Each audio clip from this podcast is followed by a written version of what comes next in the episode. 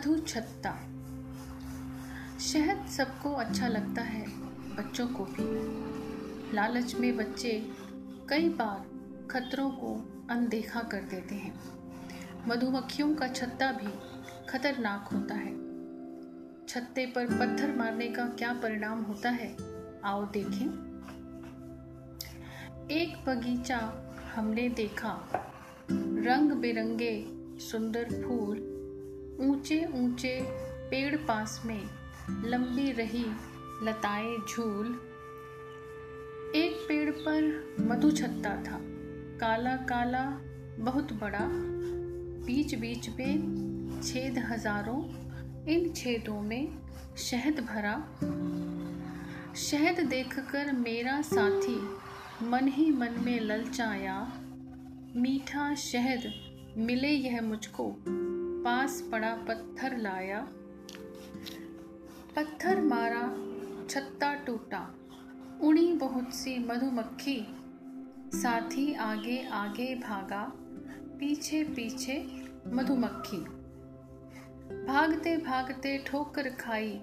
साथी गिरा हुआ बेहाल। काट काट मधुमक्खी ने चेहरा उसका कर दिया लाल। बच्चों शहद बहुत होता है मीठा, खतरनाक लेकिन मधुछत्ता। काम बड़ों का नहीं, तुम्हारा आग जलाकर तोड़े छत्ता।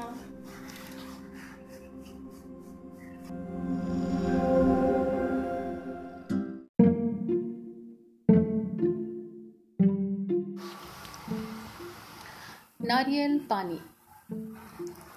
नारियल अनेक गुणों से संपन्न एक फल है। सूखा नारियल पूजा में प्रयोग लाया जाता है और मिठाइयों में भी इसका खूब प्रयोग होता है। कच्चा नारियल खाने में स्वादिष्ट और मधुर होता है। कच्चे नारियल का प्रयोग शुभ कार्यों में किया जाता है। नारियल पानी के गुणों का तो कहना ही क्या? यह हमारे स्वास्थ्य और त्वचा के लिए अत्यंत गुणकारी है।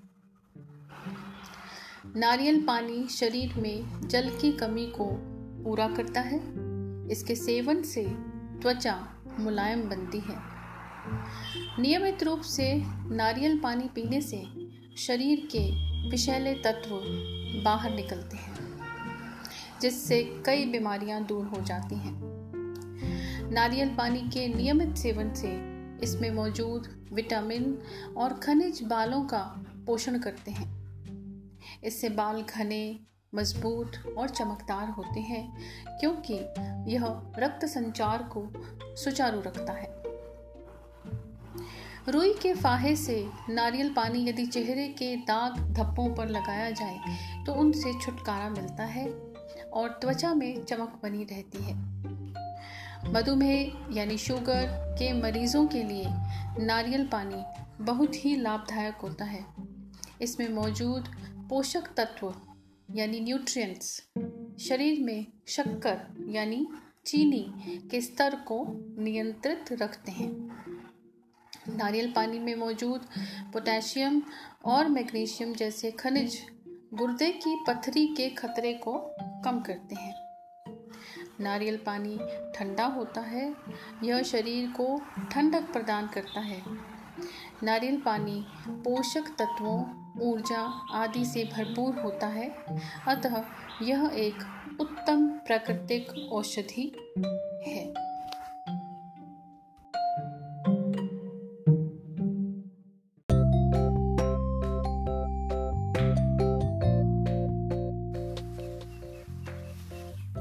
एक गाँव में सोमू और दामू दो मित्र थे। एक दिन सैर सपाटे के लिए वे शहर आए। घूमते घमाते उनकी नज़र एक दुकान पर लगे बोर्ड पर पड़ी, जिसका नाम था साइबर कैफ़े। तो दामू कहता है, सोमू, देख साइबर कैफ़े, चल कॉफ़ी पीते हैं। दोनों, सोमू और दामू, कैफ़े के अंदर जाते हैं। तो वहाँ जो कैफ़े का मालिक होता है वो पूछता है, कहिए, मैं आपकी क्या सेवा कर सकता हूँ? तो दामू कहता है, फ़िलहाल तो आप दो कप कॉफ़ी मंगवा दें और स्नैक्स के लिए मीनू कार्ड भिजवा दें। उनकी बात सुनकर जो कैफ़े का मालिक होता है, वो कहता है, लगता है आपको कुछ गलत फहमी हो गई है। हमारे यहाँ स्नैक्स या कॉफ़ी नहीं मिलती। हाँ आप चाहें तो इंटरनेट का आनंद ले सकते हैं। सोमो और दामू अपने चारों ओर नज़र दौड़ाते हैं। कमरे में कई कंप्यूटर रखे थे और लोग उनके सामने बैठकर उन पर काम कर रहे थे। सोमो कहता है, भाई, ये इंटरनेट क्या होता है?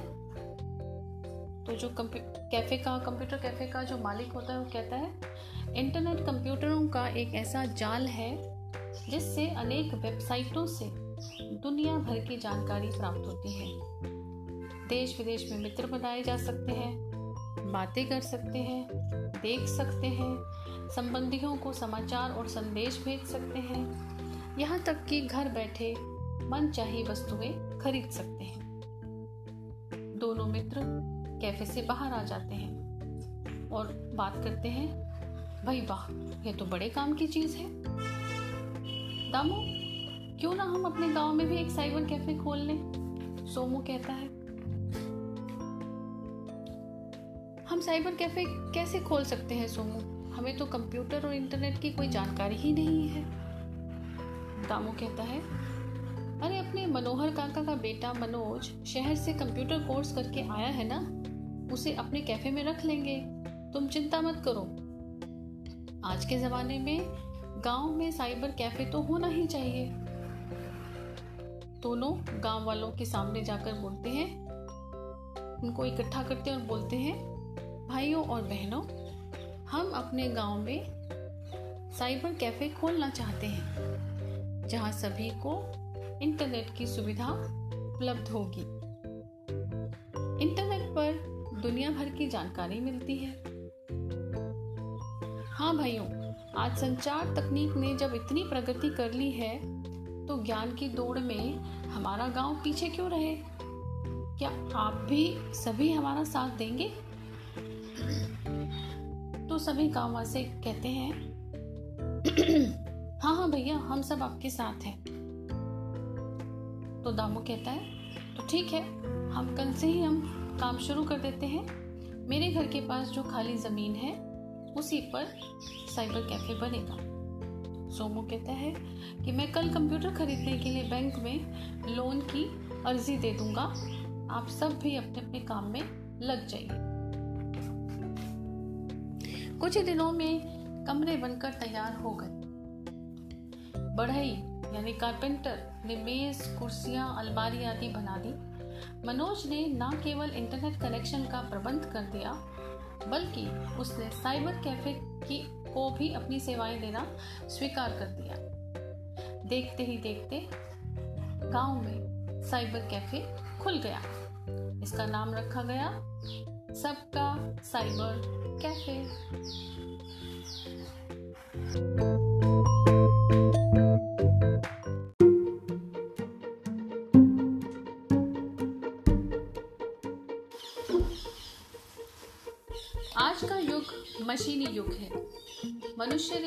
सुविधा के लिए अनेक मशीनें तैयार की हैं। उन्हीं में से एक है रोबोट, यानी यंत्र मानव एक पिता अपने पुत्र की मदद के लिए एक रोबोट खरीद लाते हैं। तब क्या होता है? आइए देखते हैं। शौर्य को स्कूल के लिए देर हो गई। फिर से टीचर से डांट खानी पड़ी। घर का कामकाज निपटाकर तैयार होने में समय लग ही जाता है। माँ के भगवान के पास चले जाने के बाद से घर के बहुत से काम शोरे को ही करने पड़ते हैं। उसके पापा नीलकंठ एक कंपनी में काम करते हैं। उन्हें सदैव शौर्य और घर की चिंता सताती रहती है। एक दिन ऑफ़िस के उनके एक मित्र ने उन्हें रोबोट बनाने वाली कंपनी के बारे में बताया। नीलकंठ उसी दिन शाम को दफ्तर से निकलकर सीधे उस कंपनी के पास चले गए। उन्होंने कंपनी के मालिक से ऐसा रोबोट दिखाने को कहा जो घर का काम काज करने में निपुण हो। कंपनी के मालिक ने उन्हें कुछ रोबोट दिखाए। नीलकंठ को एक रोबोट पसंद आया। उन्होंने उसे खरीद लिया।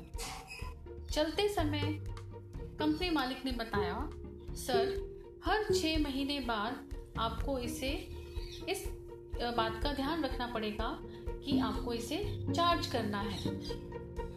इस बात का ज़रूर ध्यान रखिएगा। बाकी आपको इससे और कोई शिकायत नहीं होगी। रोबोट लेकर नीलकंठ घर पहुँचे। इतना बड़ा खिलौना देखकर शौर्य हैरान रह गया। उसने पूछा, पापा, आप मेरे बराबर इतना बड़ा यह खिलौना क्यों ले आए हैं?